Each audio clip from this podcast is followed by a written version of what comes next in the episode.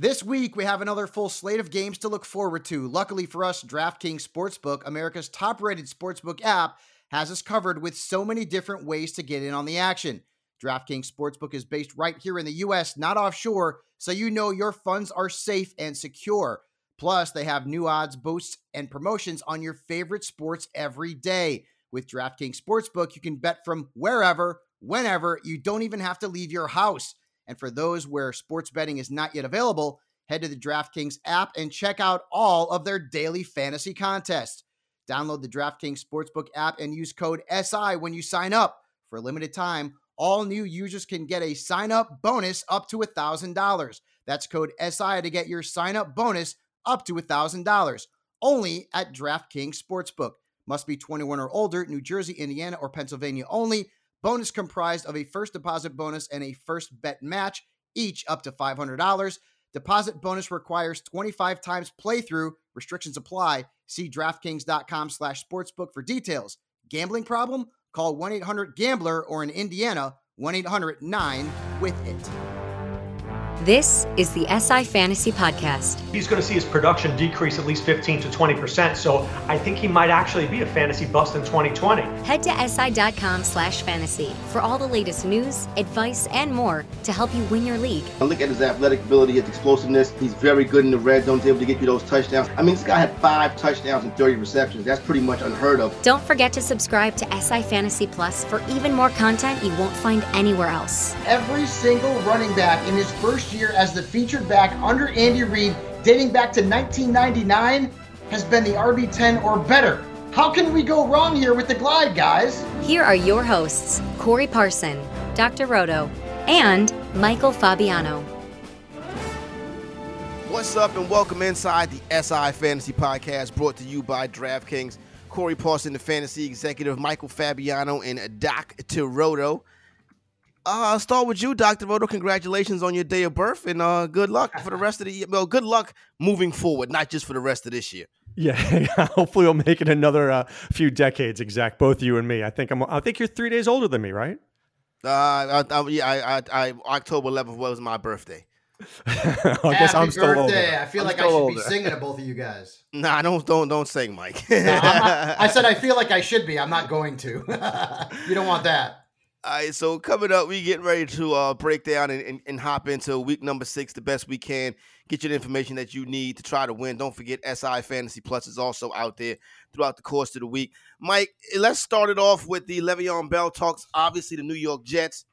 You know, you can see this coming when they brought Adam Gase in, and Adam Gase got rid of the general manager, and he took over power in the organization. You knew it was not be long for Le'Veon Bell was going. Adam Gase is not like good players. I don't know why Adam Gase is a terrible head coach, but Le'Veon Bell has been released, and now we are hearing that the Raiders, the Bills, the Kansas City Chiefs, and I believe it was one more team that's The skipping my mind right the now. Dolphins. Dolphins. The Dolphins are the teams that Le'Veon Bell is likely going to sign with, and that signing can go down today. We're recording this podcast on Thursday, October 15th. Well, hopefully it's not Kansas City because that would wreck CEH, and we don't want that. I'd like to see him go to Miami or Buffalo, and I'd prefer it to be Miami. Now, I get that Myles Gaskin has earned a featured role there, but look at his numbers. I mean, his numbers aren't great. For the amount of volume he's getting, he's not putting up monster numbers. And wouldn't it be ridiculous and ironic and a whole heck of a lot of fun if Le'Veon Bell signs with the Dolphins, suits up this weekend, and rushes for 102 touchdowns against the Jets? Regardless, wherever he goes, there's a very good chance that his value will not increase. It was already starting to drop in New York this season, as we have seen last year. He was an RB2, so the decline had sort of begun in 2019. But if he goes to Miami, at least he's got a shot to be closer to a featured back. If he goes to Buffalo, I would think he's going to share the workload with Devin Singletary and Zach Moss whenever he comes back. And in Kansas City, uh, well, let's just not talk about Kansas City. I don't want him going there selfishly. Doc, as a guy who is a Le'Veon Bell fantasy owner, I want him to go to Kansas City, to be honest with you, because I feel as if I see I disagree with Mike. See, I think Le'Veon Bell is still a feature back. I think Le'Veon Bell can still play. I just think he's been in a bad situation these past couple years with the Jets, and obviously the year off in Pittsburgh. What do you think about uh, Bell and, and him moving forward? I think this is going to come down to whether Bell wants to play more or he wants to win. If he wants to play more, I think you go to Miami because you can become the feature back there in a week because Myles Gaskin's a nice guy and all, but he's not a feature back. Bell is. If you want to win, I think you look at the Chiefs and you look at the Bills right? Because the Bills are are going fast, right? I mean, they look like they should be in the AFC Championship game, probably against the Chiefs. So the question is, CEH, I don't know why you would stunt his growth if you're Andy Reid. I, am not sure that makes sense to me. I think the Bills makes perfect sense. Moss is still injured; he's not there. Singletary's not is good, but I think they need another back there. I think the Bills make the most sense. But look you got no state income tax in Miami. You got good weather in Miami. You got opportunity to play in Miami. So I think he ends up with the Dolphins or the Bills. And a lot of times, when he was out for Pittsburgh, he spent a lot of his time in Miami with that. I mean, you know, he was living out there. Remember, he got. Remember, he had the two girls in his crib and they stole his jewelry Nothing when he left. South Beach, right? Nothing wrong with South Beach. Mike, you think he's washed though, or you think you don't think he's a feature back no more? I didn't say that he's washed. Okay, um, but I don't. He's certainly not the same back that he was in Pittsburgh. I mean, there's no question about that. But also, let's keep in mind, guys, players have left the clutches of Adam Gase and gone on to do pretty well. Ryan Tannehill, Kenyan yes. Drake, and now Robbie Anderson. And so, do, do, I think Le'Veon Bell can be a three down back in the National Football League? Yeah, man. I mean, absolutely. I don't know if that opportunity is out there in the league right now, but is, is he going to be the same guy in Pittsburgh who was a top three back? I mean, no. I, I just don't see it. Not at this point in his career. Uh, he's going to have something to prove, that's for sure. And so that's why, for me, I'd love to see him go to Miami. I don't want him, as Doc said, I agree with him. I don't want him to go to Kansas City where that would ruin Clyde Edwards Helaire's value. I mean, let's be yeah. honest. But it, it, it's a possibility. Miami seems to be the best bet from a fantasy perspective for Bell. Uh, to have at least some value where we could potentially flex him on a week to week basis, assuming assuming he gets beyond Myles Gaskin on the depth chart, and I would think that probably would happen sooner rather than later. here's the, here's the biggest problem, though. Here's the biggest problem: the Jets get rid of Bell, and they're going to get rid of Gase at the end of the year. So yeah. it makes no sense to me. You're going to fire Adam Gase. Now you're getting rid of a starting running back, which is hard to find, and you paid him all that.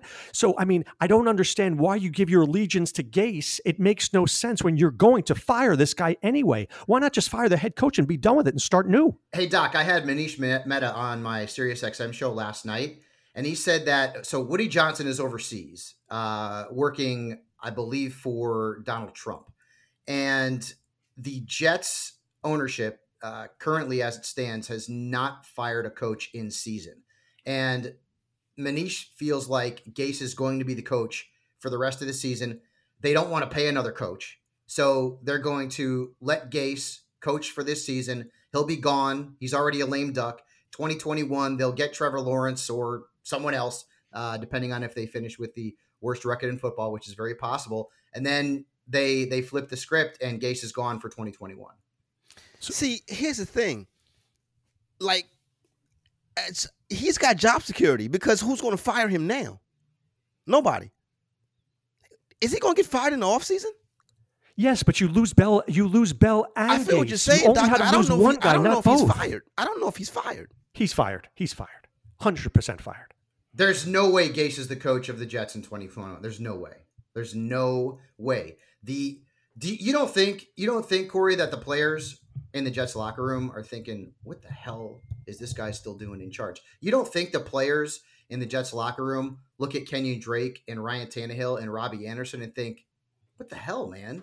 Like Gase couldn't get the most out of these guys. They go someplace else and they're put. You don't think the Jets players are thinking, "We just cut our best offensive player for nothing"? I mean, that that locker room how would you like to play for the Jets right now? Honestly, I don't want to play. I don't know. I, and, and, and, and, it's all about the coach. it's all about the coach, man. And but the players don't want to get behind the coach, that coach is gone. The and, Jets, and, that, and, and that's true. Contrimental de- uh, conduct detrimental to the team. But he came to New York and immediately put a power play and he, immediately made a power move, and he's got the power in the organization now. No, but but but but Fabs is right. Power. What happens is Chris Johnson does they, they, he doesn't want to fire him. They don't want to pay that second contract to a coach because they're still paying off the a contract to an old coach. So they're stuck with Gase. My bigger point was you lose Bell and you lose Gase. Yeah. So by the end of this year, you have nothing. You have Perine. I mean, is that enough? I don't know, man, because now you need a quarterback, you need a coach, you need a running back, you need it all.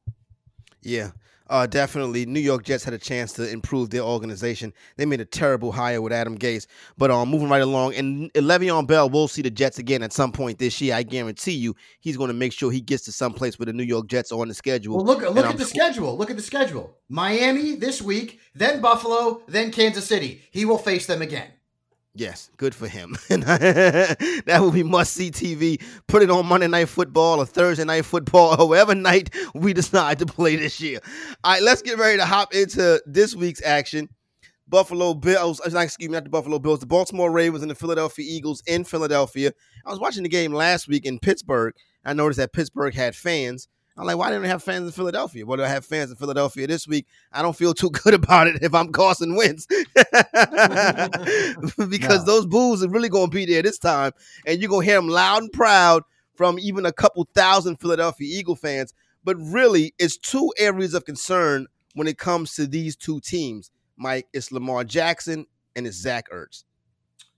I'll tell you, man, Lamar Jackson, he's been a he's been a disappointment so far this year, and you can't. He he is on pace for, I believe it's around fifty fewer carries, far fewer rushing yards, obviously, fewer rushing touchdowns, and all you hear out of Lamar Jackson is that hey, the Ravens are okay with me not running more. Hey, Lamar, fantasy owners, we never signed that one right there. We need you to run the football a little bit more. And this is once again, guys, another example, and there's a million of them out there. Beware the magical season. Lamar Jackson, now the schedule at the end of the season is much better, but coming up, the schedule is not all that great for Lamar Jackson. He was never going to be as good as he was last season. I feel like people need to understand that, but I didn't think he would be. He's 15th in fantasy points per game among quarterbacks right now. 15th, Lamar Jackson. So I, you got to play him. I'll, I'll give you guys an example of, of, of how his value has fallen. I have him in one league that's a traditional redraft, not a super flex. It's just a, a regular regular fantasy football league. I can't trade him. Nobody wants him. Nobody wants him. That's how Lamar Jackson's value has fallen. Nobody wants him. And part of that is because there are so many good quarterbacks in the National Football League that why would you trade away anything of value at running back or wide receiver to get a quarterback when you've already probably got a pretty good one on your roster? Doc, I think he might be banged up. Yeah, I don't I don't think he's hundred percent. I, think the problem was, and I've said this to you guys before, I think that Ingram ran so well last year that it gave Jackson time to throw. They had an established running game. Every week they're like a mad scientist with different guys running the football. There's Dobbins and Gus and Ingram. It gets confusing. Jackson is not an accurate passer. He's missed Hollywood Brown on numerous occasions. I just think they just haven't found their rhythm yet. And I, I disagree with people who don't want to trade for Lamar Jackson. I would actually trade for Lamar Jackson because you're getting him at an all-time low. I could be paying you 85 cents on the dollar. Now, if you're asking me for $1.20, I'm not going to do it because he's not playing that well, but I'll certainly buy low here. I, I just think the Ravens defense has looked really good. The offense has to catch up. That said, this is a smash spot. I mean, come on, Wentz is going to get murdered. The Eagles' offensive line has been terrible. Miles Sanders is in trouble this week. I mean, can Travis Fulgham do it two weeks in a row? This is a smash. This is a get healthy spot for Baltimore. Uh, Mike, what are you telling people that hit you up on your Twitter, your DMs, in the SI Fantasy Plus community? What are you telling them when they ask you about sitting and starting uh, Zach Ertz? I tell him that the tight end position is thin, and if you've got Ertz, you drafted him to start him. And unless you were able to get, say, Jonnu Smith, right, in the draft maybe a little bit later, or were able to pick him up off the waiver wire, and most of the leagues that you guys uh, and I are playing in, Jonnu Smith was certainly uh, a very draftable asset. Unless you have maybe TJ Hockenson this week, you got to keep playing him. You got to keep playing him. I mean, are, are you going to play Eric Ebron over Zach Ertz? Are you going to play maybe Robert Tonyan? You're going to roll the dice on Tonyan? Oh, I with, de- I with definitely play Davante Adams Tonyan back? over Ertz. Hundred percent play Tonyan over Ertz. Not even a question. Okay. Not even. a I, question. I, I, I have Ertz ranked higher, but um, I mean, Tonyan has had that one big game when Green Bay was down its top two pass catchers, and we right, but they're down Lazard as well. So when you've got back. Adams and you've got nobody, and Aaron Rodgers loves this guy. I mean, at Mhm. least his arrow is pointing See, up. What I worry about Doc with Tonyan is Aaron Rodgers really don't throw the football to tight ends. Now he has saw moans more so with Tonyan, but he really hasn't since Jermichael Finley. So I love like, that, Paul. Jermichael Finley. Nice. How about that one? I, I, don't know. I don't agree with that because I think he's had some horrible tight ends there. And yes, I'm calling Jared Cook horrible. I am. So all right, I'm cool with that. You know, I, I you know Richard Rodgers love. look, Aaron Rodgers likes this guy, and I think that goes a long way because Rodgers is finicky. If he doesn't want like you, he doesn't throw to you. Why do you think Allen Lazard's on the field? Because Rodgers said, "Put this guy on the field." Look, Zach Ertz looks slow. Here's the difference between Ertz and Bell. Bell spoke up and said, "I'm tired of this crap." Ertz is being treated like the redheaded stepchild. They want him out. He wants out. It looks like he's dogging it, but he's still out there. I, I would play Tonyan. I'm telling you, there's not even a question in my mind. If you're not playing Tonyan over Ertz, I don't think you're thinking in a high stakes way. I tell you, right. I tell you one thing though. The fact that this is a conversation tells you how far yeah. uh, Zach Ertz's value has fallen. No doubt about it. That is true. Uh, Zach Ertz definitely one of the big time bust of the early part of the season. Season, excuse me. The Cleveland Browns travel to Pittsburgh to take on the Steelers. Mike, you know the Smith Schuster thing is interesting right now when it comes to Pittsburgh. But uh, you know, I I still feel good. I still think he's a start. The Cleveland Browns, you know, um, they they they're they're playing good football. Their offense is coming together. I like the way Baker Mayfield is playing. They're in a tough spot this week, but I actually like the Browns this week. But from a fantasy from from fantasy point of view, what do you think about this matchup right here? And uh, who do you think is the guys that we need to make sure that uh, we got our eye on come Sunday morning? Well, outside of the obvious guys, uh, Kareem Hunt is obviously going to be in your lineup. James Conner is going to be in your lineup without question. I think Big Ben is a nice play. Remember, we've got four teams on a bye this week, so uh, you're going to be reaching into those uh, borderline QB1, QB2s for starts this week. So Big Ben should be in your lineup. Baker Mayfield should not be anywhere near a fantasy lineup unless it's 2 QB or super flex league. Hadn't scored 16 points in a game so far this season uh, because Cleveland's running the ball so much. You probably have to play OBJ. You don't necessarily have to love it. Uh, Jarvis Landry, same kind of thing. He's coming off a pretty good game last week, but he's a little bit banged up right now as well. Uh, Austin Hooper would be a fade for me. He's had two good games in a row, but keep in mind, one of those games came against the Cowboys and the other came against the Colts without Darius Leonard. So I feel like this is a, a, a good spot for Juju uh, against Cleveland. They have not done well against slot receivers, but I'm really interested to see what happens if Diontae Johnson is back this week. Now, we're not sure about his status. It's only Thursday. But if Johnson is active and we know Chase Claypool is going to be active, who is Big Ben going to target, right? Because early in the season, he was throwing the ball a ton to Diontae Johnson. And then last week, Claypool goes bananas, three touchdown catches, one rushing, over 42 fantasy points. Which guy is going to be more targeted this week if both are healthy? And that may be the big question mark because Diontae Johnson has not been durable so far this season. Doc, I'm sitting Michael Gallup and playing Chase Claypool. That's correct thing to do, right? No. Um, really? Un- unless Diontae Johnson is out, or unless so Juju's if Johnson out. is active, put Gallup back in the lineup. Yes, and and look, I, I dude, I, I, we're good friends, and mm-hmm. I love you, dude. We've worked together for years. But when you're saying Baker Mayfield to start, I, I got to question your sanity. I do. I mean, the guy's got an injured rib, and the Steelers have been very, very tough this year, and it's hard to establish a running game against the Steelers. I think Hunt is in a good spot because they're going to have to throw. Look, the Steelers are a really good team. They are, and I think Ben Roethlisberger was probably the most undervalued quarterback coming into the league this this year because people are getting him late. Claypool has to start. The question is going to be: I think the guy who loses out is Juju. I think he throw Ben throws to Diontae because Diontae is one of the best route runners in the NFL. You throw to Claypool because he's 6'4", 220, and he runs a 4-4.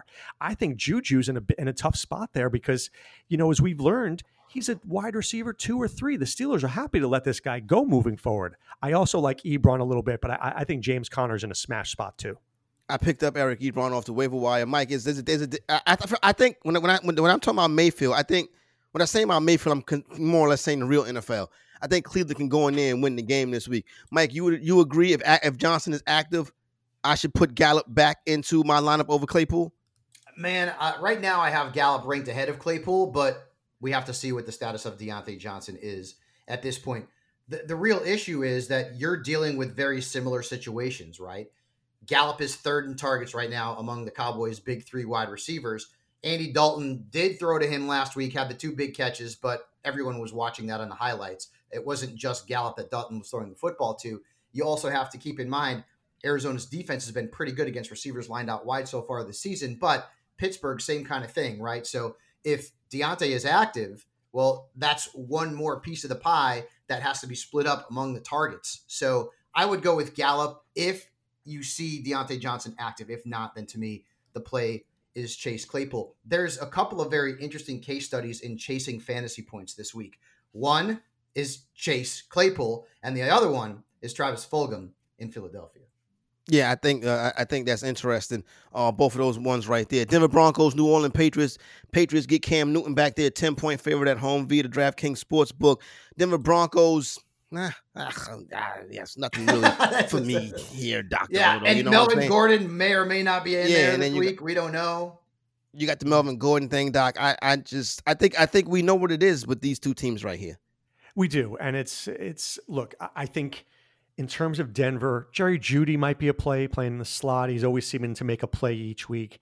If Melvin Gordon is, is suspended, I think Phillip Lindsay might be very sneaky on DK this week if you're playing in some uh, GPPs, throwing him in there because he can run and catch. And I, am not a big Royce Freeman guy. I think the guy guy's in the smash spot is Cam. I mean, Cam is in a, re- he's going to come back and be big this week. And if you want to play in a GPP, and if you don't want to stack him with with Byrd or Edelman, I'm okay running Cam by himself. I think Cam has a big week this week. Yeah, I agree too. Denver's given up the seventh most points to quarterbacks so far this season. Uh, Cam is going to have a very, very big return, I believe, uh, against this defense. And you know, y- you think Denver, and you always think, oh, they're going to have a pretty good defense. That defense is not that good.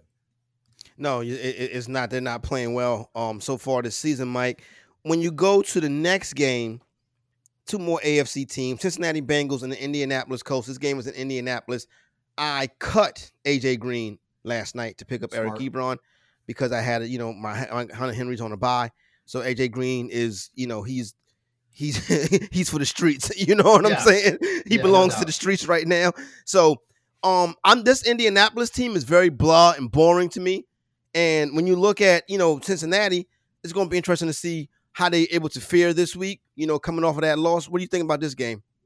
So it's a very interesting game here because a lot of what happens for the Bengals is going to be determined, especially in that ground game, on whether or not Darius Leonard could come back. Joe Mixon's had one big game. Last week, he kind of salvaged his stat line with a bunch of catches. But if Leonard's out, I like Joe Mixon. If Leonard's back, then Mixon probably has to be started in most leagues, even if it's just as a flex, but not necessarily the best matchup against the Colts defense, which is uh, played very good. They're the top defense in uh, fantasy football right now. But on the Bengals side, other than Mixon, I don't know that there's one player you can start with confidence because Joe Burrow is going to be in a lot of trouble this week. All right. The Colts have given up 180 net passing yards per game. They're giving up fewer than 18 points per game. Uh, Indianapolis has 46 quarterback pressures, and the Bengals have given up the most sacks in the league. You know what that means? Joe Burrow is going to be running for his life. So, is Tyler Boyd a, a tough guy to sit during the bye weeks? I mean, I get it. Yeah, he is. But this is a tough spot for his quarterback, and it's a tough spot for Tyler Boyd. AJ Green is on the waiver wire, which is where he belongs for you, Corey. And other than that, I mean, Tee Higgins is, is a fade for me this week as well. Drew Sample's not startable in fantasy at this point. So to me, it's really Mixon and not much of anything else. And if Darius Leonard comes back, then Mixon uh, loses a bit of that luster. Doc, is it time for T.Y. Hilton to go to the waiver wire too? All right. So, firstly, I don't agree with Fabs about Boyd. If you look at what the Colts, who's done well against the Colts, if I'm not mistaken, Braxton Berrios scored, Rashard Higgins scored. These are slot guys. So uh, Jarvis Landry did well. I think if there's anybody who I like this week for the Bengals, it would be Tyler Boyd. He is Burrow's go-to guy. Now that being said, I don't think he's more than five for fifty and a touchdown, and I, I, wouldn't go run to start him, but I think he's the most startable. I think Joe Mixon's in a tough spot here. Here's the biggest problem in this game: it's called pace. The Colts are going yeah. to slow this game down to a crawl they don't want to throw. Philip Rivers is awful at this point. They're going to run the ball with Jonathan Taylor down their throats. T.Y. Hilton had a good game last week. Do you know why? They were losing and they had a throw. So when the Colts are in a position where they're down by 10 in the in the second half, well, then it, it may be a T.Y. Hilton is okay. When they're going to be winning and they're going to be running, T.Y. Hilton, I'm thinking like three for 40 this week. I don't even think he's startable. So yeah. I think the only guy I like in this game is Jonathan Taylor. it's very difficult to watch the Indianapolis Colts play. It's very difficult because of that slow pace that grinds you down. Listen, I don't get me wrong; it's going to work come January. You know, they should be they should be in the mix in the AFC.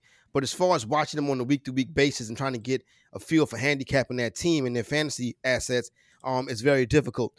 Chicago Bears, Carolina Panthers. I think this is going to be a very interesting game, Mike. This Bears and Panthers contest. For the first time in my life, I'm like, mm, the Bears and some of their fantasy assets are pretty interesting to me. I don't think David Montgomery's terrible. Obviously, we know what Allen Robinson is. And then with Carolina, man, Teddy Bridgewater and Robbie Anderson, them dudes is getting it done. Yeah, and Mike matchup, Davis. The, the, matchup's not great for either one of the passing games here, though. Uh, keep, you know, keep that in mind. Bridgewater is a fade for me this week against Chicago. I know he's had two big games in a row and he's got some good matchups coming up, but this week is not the week to play Teddy Bridgewater. You're going to play Allen Robinson. I mean, that's that's obvious. There's no question about that. He's going to get his targets. Other than that, in Chicago, I mean, David Montgomery is an easy play because Carolina's defense is garbage against the run. So Montgomery is an RB2 this week. But other than Allen Robinson, there's really not anybody, including Jimmy Graham, that I would start with any kind of confidence for the Bears. And on Carolina's side, you've got Robbie Anderson, who you're going to play. You've got DJ Moore, who you're going to play. Although DJ Moore, he had that one big game uh, last week, or that one big catch last week, and that was really it. Yeah, even in a in a very good matchup. So DJ Moore to me is, is, is I'm going to play him, but I'm still not sure what I'm going to get from him. And then clearly Mike Davis is just a must start. I can't even put him in my stardom and sit him anymore because Mike Davis, guys, is too obvious to put in a stardom sit him column right now. And he's also playing in a revenge game against his former team, the Bears. Doc, I'm I think I who you think I, am curious of your your fantasy uh, breakdown of this game, and I want to know who you think is going to win. All right, so I've got three three plays for you in this game. I think the first great play is David Montgomery. If I'm not mistaken, Carolina lets up a ton of receptions out of the backfield to the to running backs. I mean, maybe even the most in the NFL. So I think Montgomery, who has emerged as a receiver this year, is going to see a ton of action. I think he is a, a must start. I think Allen Robinson's a must start. Must start. I mean, look, Mike Evans, Ridley, uh, they both torched Deontay Donte Jackson, who's injured. So I think both those guys are in play. I think Fabs is hundred percent right. I think if people still think that Mike Davis is a possible start, that's crazy. Mike Davis has been a top five running back in, in the last few weeks, so he's absolutely startable. The problem is this Anderson and Moore, guys who you really want to start, they're not in good spots this week. Teddy Bridgewater, who's been sensational, not in a good spot this week. So I think we're looking at guys that you have to play because, I mean, you probably don't have better guys, but this is one of those where let's just say you've got, I'm just arguing Chase Claypool right? And you're debating between DJ Moore and Chase Claypool. This may be more of a Claypool week. I know that sounds crazy, but I don't see Moore going more than six for 60. The Bears have been very stingy. I will take uh, the I hate betting on the Bears. I'll take the Panthers because I can't stand Nick Foles and I don't trust him. By the way, yeah, Doc, you're right. Carolina's given up uh, 43 catches to running backs, that tied for most in the National Football League. And the Bears have only given up one touchdown to receiver lined out wide all season long. So while you're starting Anderson and you're starting DJ Moore, you may want to temper your expectations, especially for the latter. Yeah, no doubt. Mike, you think who you think will win this game? Man, I, I don't like the Bears either. I'm going to go with Carolina. Uh, interesting. I, I, think I think I like the Bears to go in there and get it done. I don't know. I, I, could be wrong on that. I just I'm just glad MVP Mitch is not out there, so that makes me a little, feel a little bit better. And then um you know Nick Foles is is a master of throwing the football to the running back. Another interesting contest in the AFC: the Houston Texans and excuse me, the Houston Texans and the Tennessee Titans, uh, both teams coming off a win. Deshaun Watson, listen, it's, it's not pretty. It's starting to pick up a little bit. I like Will Fuller. I got Will Fuller in a number of spots. The Titans seem to be a team that with a little bit of a chip on their shoulder after the COVID 19 fiasco that they had. Mike, what do you think about this one? First off, uh, can, when are we going to give Ryan Tannehill his due? the guy is the guy is so good. He's had uh, he's averaging 22 points per game this year. And people are out there still wondering whether or not they should start him. And hell, he's available in a lot of leagues at this point, right? He had a great game last week against Buffalo earlier this week, uh, actually just a couple of days ago. And like I get it, Buffalo's defense all banged up, no Tre'Davious White, whatever the whatever the case may be. But this dates back to basically the middle of last season. Ryan Tannehill's been playing at an MVP level, MVP level, okay, and you can't argue that. The The numbers are there. He's been tremendous. He was down two of his top receivers against Buffalo. Didn't matter. Okay. This guy needs to be in your lineup unless you have an elite quarterback, right? Whether it's, you know, Patrick Mahomes or I guess is Lamar still elite? I mean, maybe he is, uh. maybe he isn't. Uh, Russell Wilson example, but you know, these guys are on uh, some of these guys are on byes.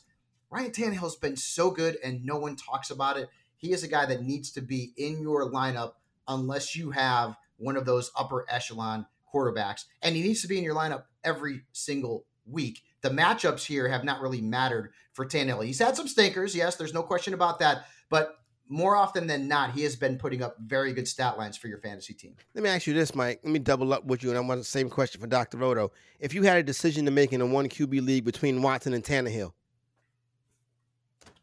that one is close.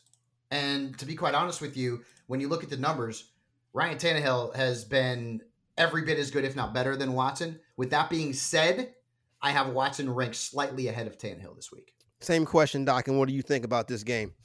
200% this week you're playing Watson. And there's one, there's two words why Derrick Henry. Derrick Henry, there's no McKinney, and the Texans are soft against the run. And Tannehill was sensational on Monday night. I give him all the props. I think Fabs is right. Tannehill's been great. I think we could argue that he's a top 10 quarterback and people treat him like he's number 20. He's really good. And, and A.J. Brown is a stud. But Derrick Henry, this could be a three touchdown week. I mean, this really could be. So I think Tannehill you know how some weeks he goes for 300 yards and three touchdowns, and then some weeks it's like 186 and one. This could be a 186 and one only because Derrick Henry is that good. On the other end of the ball, I like Watson. I like Will Fuller. I like Brandin Cooks. I mean, I, I think that the Titans secondary is slow. Okay. And Fuller and Cooks are fast. That's all I'm going to say. Those guys are fast, and I think Watson is more confident now. O'Brien, he's been unshackled. O'Brien is gone. They're going to throw the ball downfield. David Johnson is pedestrian at best. I like Watson to Cooks and Fuller this week. Washington football and New York Giants for what it's worth. It's on the schedule. You know what I'm saying? we, we saw McLaurin take schedule, a little. Uh... Yeah, it's on the schedule. We saw McLaurin take a little bit of a dip last week, Mike. But um, hey, listen, this is not really much here. Well, McLaurin is is very playable this week. In fact, I, I have him ranked, uh, you know, among my top 15 wide receivers for the week. He should be in a smash spot. And you're also playing Antonio Gibson. I feel like he's uh, at worst a flex starter this week without question uh, for the Washington football team. After that, there's probably not much to like.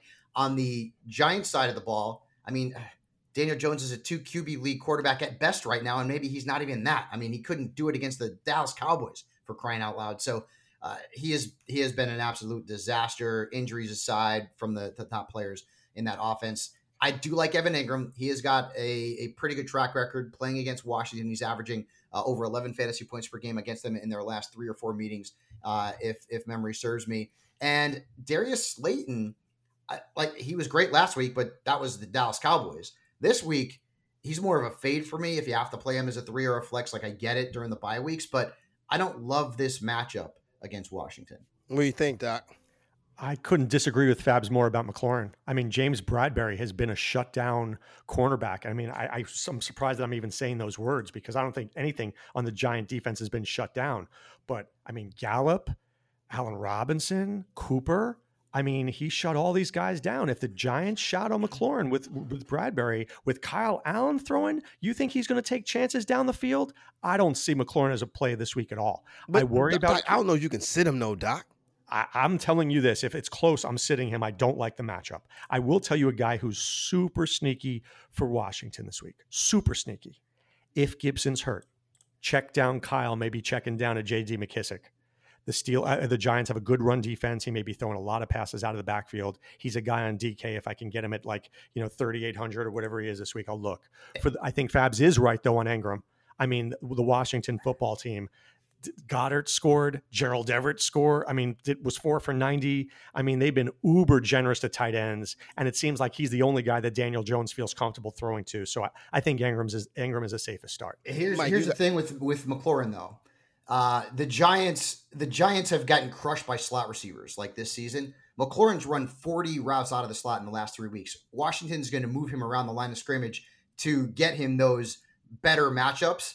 and that's why I think McLaurin is a very good play this week. And you, you may be right. If they do that, Fabs, you, if they do Well, that, then you're do it if 100 they percent right because the Giants right? I slot mean, corner is the worst in the NFL. receiver. So The like, Giants, the Giants slot so- corner is the worst in the NFL. He's terrible. Yep. And so, I mean, if they move McLaurin, they'll have to move McLaurin around to give them any chance. Right, which is what they'll do because they've been doing that. Like McLaurin obviously runs most of his routes uh, out wide, but 40 routes in the last three games have been run out of the slot.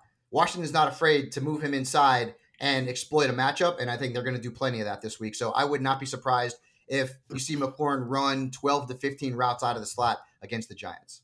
Detroit Lions, Jacksonville Jaguars. This game is in Jacksonville. Um, I, I- There, there's actually a lot of fantasy goodness in this one, man. you know what's crazy right? about I mean, this? it's a crap game, but like, there's a lot of good fantasy options in this one. I think this is a sneaky DK stack.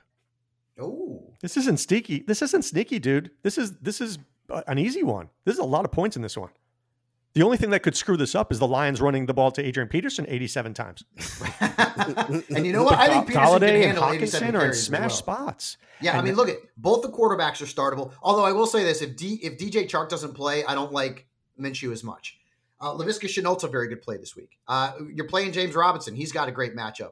On the Detroit side, you're playing Stafford. Kenny G's got a very good matchup. I mean, Jaguars defense is all banged up, right? TJ Hockenson's a very good play this week. I don't know who the hell to trust in that backfield. You can't trust any of them. But if it gets into a high scoring affair, maybe DeAndre Swift actually has some flex value because his numbers haven't been terrible, right? I mean, he's given you double digit points in all but one game this year, although it hasn't been high double digits, but it's still double digits. But Peterson's been dominating in terms of the snaps and in terms of the carries. Uh, so I'd probably play Peterson this week, but Swift to me is a fade only because, well, we're not sure what the touch share is going to be. We're not sure what the snap share is going to be. He's more of a risk reward flex. But I feel like this game could end up having some points put on the board. And again, if Chark doesn't play, boy, I tell you, I mean, I mean, Keelan Cole maybe gets into the mix a little bit as well, but Laviska Shenault could end up being a nice play on DraftKings. I like Shenault this week. I like I like this this this this, this total I believe Doc opened up at 52 and a half. It's already steamed up to 54. So I think people think it's going to be points in this game from fantasy wise. Where does it come from? Those guys Mike name, or do you think maybe it's something? Maybe you, what do you think about Swift particularly? Okay, so I want to really get behind the Detroit Lions. I do. I really It's want tough. to. I, I like Golladay. I like Hockenson. I even don't hate Marvin Jones. It's Matt Patricia who I just want to smack around sometimes. Yeah, because what happens is the obvious plays here is to throw the ball because Henderson is hurt, all these guys, uh, Herndon is hurt. Use Golladay, go to Hockenson. It makes so much sense. And then when you watch this game and Adrian Peterson has 18 carries at halftime and the game is like 10 7, you're asking yourself, why aren't they opening up this offense? Because they could be winning this game. If they played Swift and they throw this ball, this game could be high scoring and fantasy goodness all around. So I think what I'm going to do is I'm going to play it that way and hope that happens, right? For sure. And then I'm going to hedge my bet and play it Peterson as well because the guy could get like so many carries. For Jacksonville, Shenault has a hamstring, but and they're going to baby him. I don't think Chark plays. I think James Robinson's in a great spot this week. I really like him. But I'll, I'll give you a couple of names. Take a look at this kid, Collin Johnson. He looked good last week. He played at Texas. He emerged last week. I I think he's good, and I and I do like Cole. I think Cole, if Chark is out, gets some run. yeah. I, I think those are all good options right there. Atlanta Falcons, Minnesota Vikings. This is the Alexander Mattison game that we've been waiting for. Put him in my lineup. Took him off my bench. Put him in my lineup last night. Going up against the Falcons, we should be able to get this one played. Positive test for the Atlanta Falcons. You obviously will keep an eye on it. A positive test for the Atlanta Falcons was on the coaching staff. Boy, I tell you, if if um Mike, if uh let's just say Atlanta wins the Trevor Lawrence sweepstakes, I think they do it. Wow. I mean, it's possible. It's possible. I mean, the Jets, the Jets are pretty awful too, and the Giants aren't all that great either. And I feel like any one of those teams that ends up number one is going to take Trevor Lawrence, even uh, the Giants with Daniel Jones, because Lawrence could end up being uh, a difference maker for any franchise that's lucky enough to get him. But Mattison, here's how here's how valuable Mattison is this week. He's fifth among running backs on DK. Fifth. so That's like crazy. he's he's a backup running back. He's fifth. He's the fifth most expensive running back on on DK this week. So Mattison is a must play. Must play. If if you've got him, start him. There's no question about that. Uh, Justin Jefferson's in a good spot this week. Kirk Cousins, I get it. It's hard to trust him. Sometimes you have to keep the faith. He is in a spot where he could potentially put up some pretty good numbers as well. You know, Adam Thielen is is is obvious. Irv Smith Jr. last week flashed a little bit. Atlanta's been very bad against tight ends. So if you're looking for a bargain on DK, Irv Smith Jr. could be that guy. On Atlanta's side, Matt Ryan's the matchup's good, guys. And, and Doc, I want your your thoughts on this. But is Matt Ryan startable without Julio Jones? See, yeah. it's Matt not Ryan easy is... because he, last week he was crap. Like I get it, Carolina's defense is, is very good against the pass, but even the prior week, like without Julio Jones, I don't know if I could trust Matt Ryan. No, I think it's I think it's not only that, and I agree with that. It's without Julio, he looks like he's rudderless. The problem also is that the defense is so horrific that they need to run the ball to keep the defense off the field. So they have to slow pace of play down, and that's very much against what Atlanta does. Atlanta likes to be a wide open offense, and they can't be. So they're giving the ball to Brian Hill, they're giving the ball to Gurley way more, and I think Ryan has zero rhythm. Um, I, I, think Mattison couldn't be a better start this week. I mean, look, the Falcons are a tougher run defense than people think, but this guy can catch the ball out of the backfield. I, I think the great play this week is is Justin Jefferson. People will be down on him after what happened last week. He will come back and thrive. You know, I'm a big Irv Smith fan. I am, but I, I worry that there's just not enough targets in this offense because they, they, I mean, Kirk Cousins, if he passes the ball 26 times a game, it's a lot. My biggest concern in this game is if it go, goes off the slate because I'd love to stack the crap out of this game, but I don't know if I can because if it moves to, to Monday or Tuesday, I'm going to lose that opportunity to be somebody's rich friend. So, you know, we're going to have to see. But I, I think Atlanta is really in shambles right now. Yeah, I think Atlanta's in in, in, in a bad spot. Doc, would you agree if, if they get if they do get the first pick, Trevor Lawrence, and it's, and it's over for Matt Ryan? Oh, for sure. I mean, look, Matt Ryan could stay around as a mentor. I think that'd be good. You know, you come around, you put him in a rocking chair. There you go. Yeah, man. get him a rocking chair. You know, treat him nicely, and then you say bye bye. And then Matt Ryan's, you know, coaching uh, the BC Eagles in about five years. Listen, it, it, it's it's funny. I mean, it, it just seems like Matt Ryan was winning the MVP a couple years ago, and now it's like, hmm, you know, Trevor Lawrence is from Georgia. Atlanta's going to be in that mix for that top pick, you know. So it's interesting how quickly things can change the National Football League, which Bill Parcells famously says stands for "not for long." That could be the, right. that could be the case for Matt Ryan. The Jets and the Miami Dolphins AFC East battle, Mike. You know, Miami coming to this one nine and a half point favorite. I really don't see no much, you know, really much, you know, outside of the Dolphins. I, I just don't even know what the Jets even have. Uh, do they have one guy you can trust, and it's Jamison Crowder? That's it. Yep. Chris Herndon's disappeared.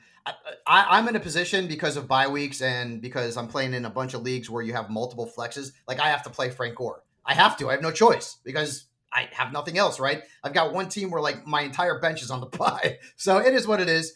And it'll be interesting to see. He's there. got. It is a yeah. I mean, we've all been there, right? He's he's got. It's a revenge game against Miami. Whatever. I love throwing that narrative out just for the hell of it. But it's going to be interesting to see what the what the snap share and the touch share is between Gore and Perine this week. But other than that, I mean, Crowder's the only jet you could play with any kind of confidence. And then on the Miami side, you got a bunch of dudes you can play. Like, assuming Le'Veon Bell doesn't sign with Miami and play this week, Myles Gaskin is a very good play. He's at a pretty good price on DK as well. You're starting DeVante Parker. You're starting Mike Gesicki. You're starting Ryan Fitzpatrick, who is in a revenge game himself, although half of the league is yeah, that's the whole league, Mike. but I still think that's very funny. Fitzpatrick's been good. He's he had a he had a stinker in week one. Ever since, guys, 20 plus points every single week. So in this game against the Jets, who are giving up right around 18 to 19 points per game to quarterbacks, I feel like uh, Ryan Fitzpatrick is a very nice option. And th- this is this is going to be kind of how how it is every single week now uh, across the National Football League. When you're looking for a defense to stream, look to the Jets and yep. start the opponent. Miami's defense is a very good streamer. And by the way, we don't talk kickers very much on this show. Jason Sanders is playing out of his freaking mind. Miami's giving him all kinds of opportunities. He's tied with my guy Rodrigo Blankenship right now as the top kicker in fantasy football, but Sanders is not owned in a lot of leagues. And I get it, kickers, blah. Hey man, points is points for me.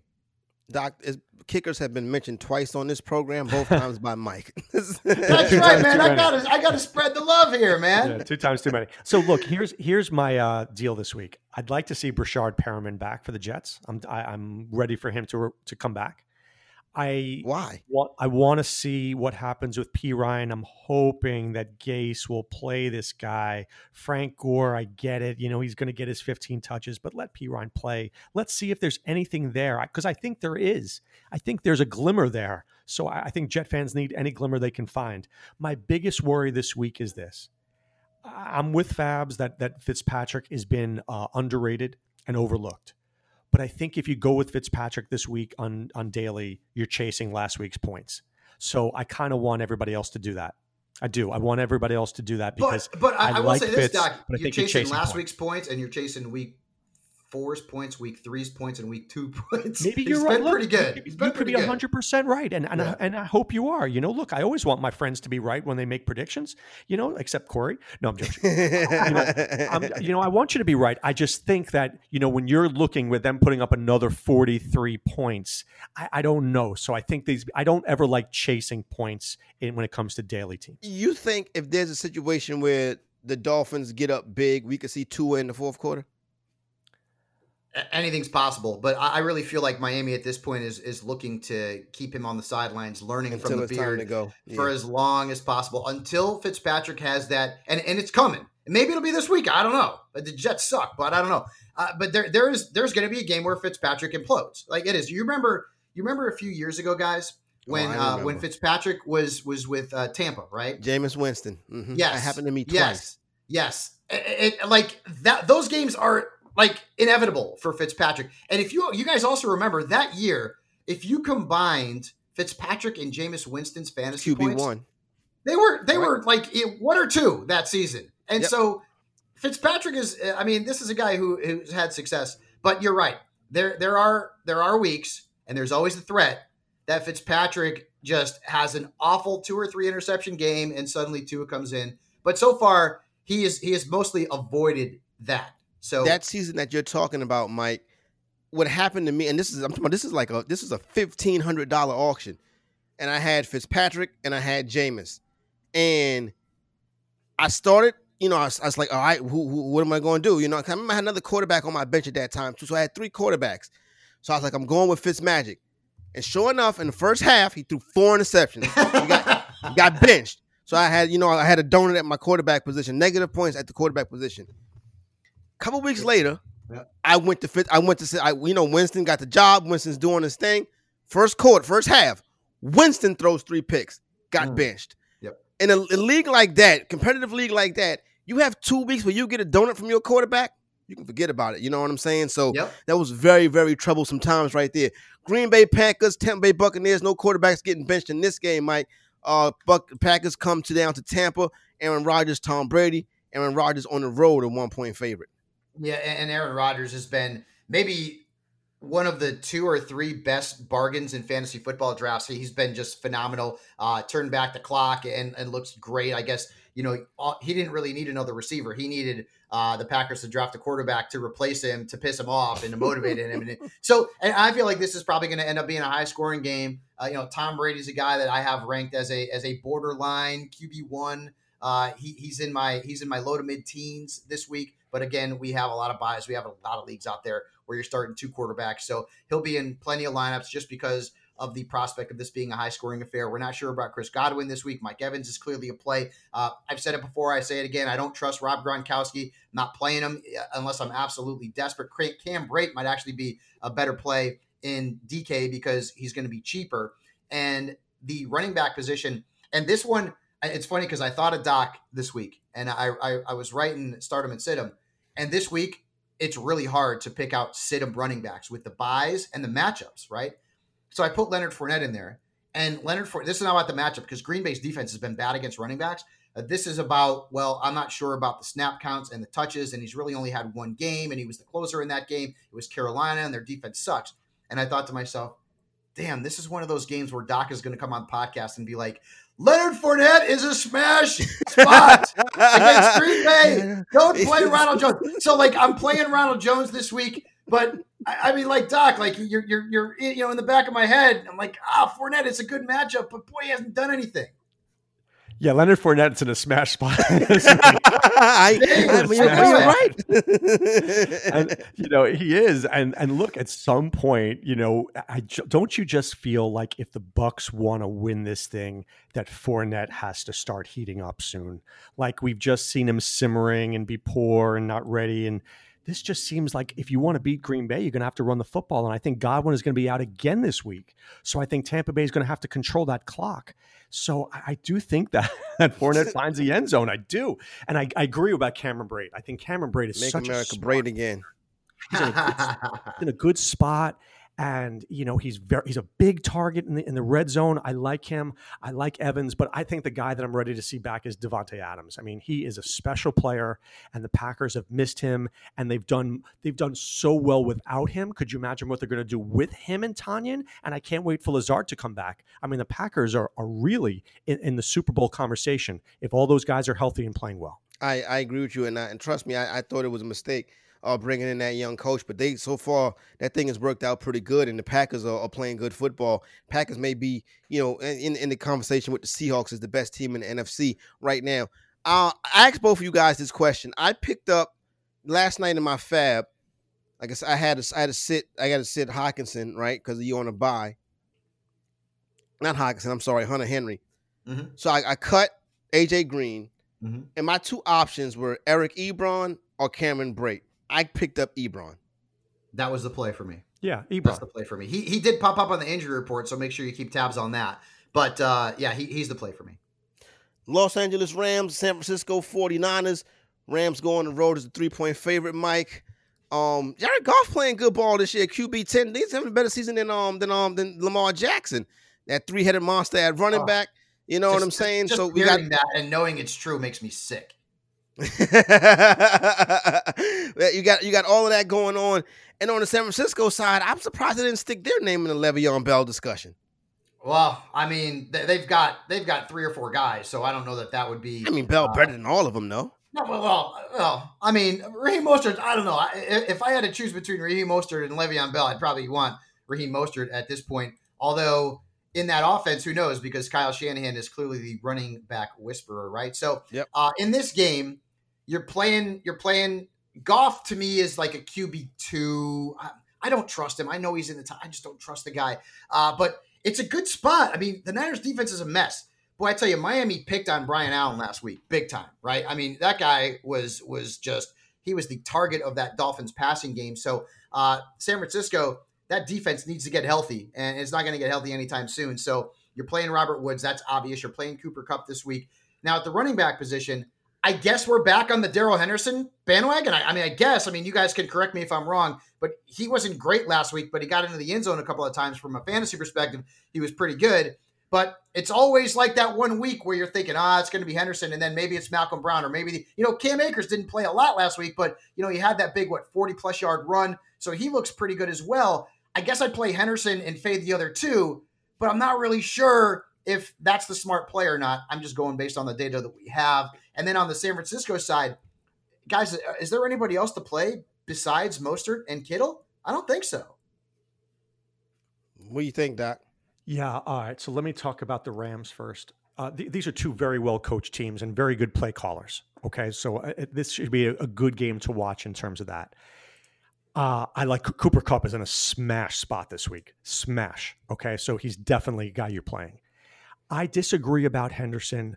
And I'm going to just say this Cam Akers is the best running back of the three. It's not close. The only thing that's going to hold Akers back is time because I think they're going to phase him in over the next few weeks. So, starting week 10, week 11, it'll be the Cam Akers show. For the next few weeks, it could be a little Henderson, a little Brown, a little Akers, which is annoying, right? So, fantasy wise, this has becomes an annoying nightmare, but Akers will emerge. He's the best running back of the three. Uh, I, like I said, I like Cooper Kupp. I think Robert Woods is always in play. The problem with the tight end is it Everett? Is it Higbee? You don't know. It's tough. I, I think for the yeah. for the 49ers, you know, look, Kittle. Kittle actually does seems to do worse sometimes with Jimmy Garoppolo. He does better with Nick Mullens and C.J. Beathard there, but I mean, you can't ever not sit Kittle. Uh, I like Mostert. I agree with Fabs on that. I think that Samuel and Brandon Aiyuk, whoever doesn't see Jalen Ramsey, should have the good day. The good day. I mean, Ramsey is a shutdown corner. Uh, that said, I don't know if I like anybody really there. Maybe Kendrick Bourne. I don't know. I think I'm ready to see a, a, second receiver emerge. And then if that second receiver does emerge, will Jimmy Garoppolo find that receiver? Yeah. Because Jimmy Garoppolo might get killed by Aaron Donald this week. And Jimmy Garoppolo has not looked good. He's and he terrible. goes through weeks where he's good and he's bad. He's like Ryan Fitzpatrick. You get the good Jimmy, the bad Jimmy. So maybe you get the good Jimmy this week after last week's disaster. All right, interesting stuff. Everybody got in there, broke it down. Week number six coming up. We'll be back with you on Monday. We got two Monday night football games to break down. In the meantime, in between time, make sure you check out the SI Gambling Podcast. Get you ready for your weekend in sports betting and SI Fantasy Plus, where you got the community, where we get your questions answered. We get you ready for Sunday morning, and you got all the good stuff that you need to win your league in 2020. For Michael Fabiano and Dr. Roto, Corey Parson, the fantasy executive here. I am. We are out.